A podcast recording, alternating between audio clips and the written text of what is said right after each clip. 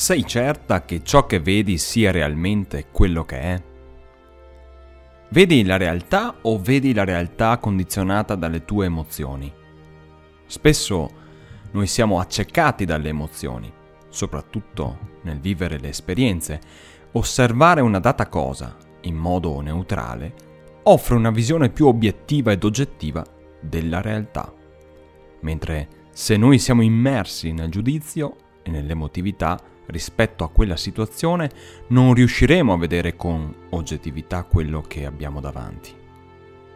Per questo, in tre secondi si passa dall'amore, o presunto tale, all'odio. Oppure viviamo una situazione che dapprima ci infastidisce e poi, appena la viviamo, amiamo quella realtà tanto da desiderarla ardentemente. Questi sono esempi che possono calzare in ogni cosa che viviamo. I ricordi, le realtà, le esperienze vengono impresse in noi attraverso le emozioni. Noi ricordiamo e ci rapportiamo con il mondo attraverso le emozioni vissute. Quando un dato pensiero si fissa in noi, ha sempre una matrice emotiva che lo richiama, anche a livello fisiologico. Infatti, dentro di noi si ricreano istanze che fanno parte di quella situazione e talvolta ci capita di vivere sensazioni fisiche o addirittura di risentire profumi appartenenti a quelle situazioni. Riportando un famoso esempio, dov'eri l'11 settembre 2001? Molto probabilmente te lo ricordi bene perché quell'emozione è stata talmente forte da fissare per sempre quel ricordo in te. Eppure, se ti chiedessi dov'eri il 15 settembre 2001, forse non te lo ricordi, eppure erano passati appena pochi giorni da quel ricordo che è impresso in te. Tutto ciò che viviamo è soggetto al nostro giudizio e spesso è un giudizio spinto dall'emotività.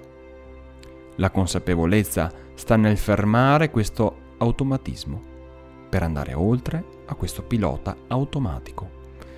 Vedere le cose per come sono significa sentirle per quello che sono. Altrimenti saremmo sempre immersi in quelle realtà che realmente non ci appartengono, ma semplicemente si sono fissati in noi per qualche motivo. L'obiettivo principale della natura umana è garantire e sostenere la sopravvivenza.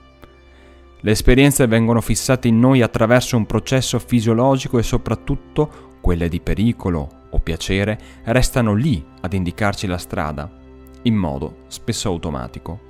Se noi non rielaboriamo queste informazioni, saremo costretti a reagire a quello che stiamo vivendo, senza esserne pienamente consci o responsabili. Infatti appena un elemento, uno stimolo, arriva nella nostra corteccia cerebrale, questa attiverà una serie di azioni di controllo per riconoscerlo e farci evitare il pericolo, oppure farci incontrare il piacere. Esempio, se ho ricevuto uno stimolo che il fuoco mi brucia la mano, appena sentirò un eccessivo calore, automaticamente mi allontanerò dal pericolo.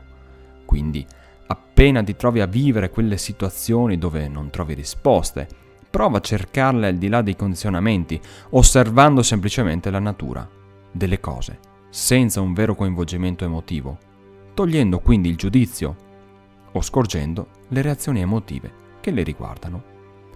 Essere consapevoli di ciò che accade è un passo fondamentale per la nostra serenità e libertà.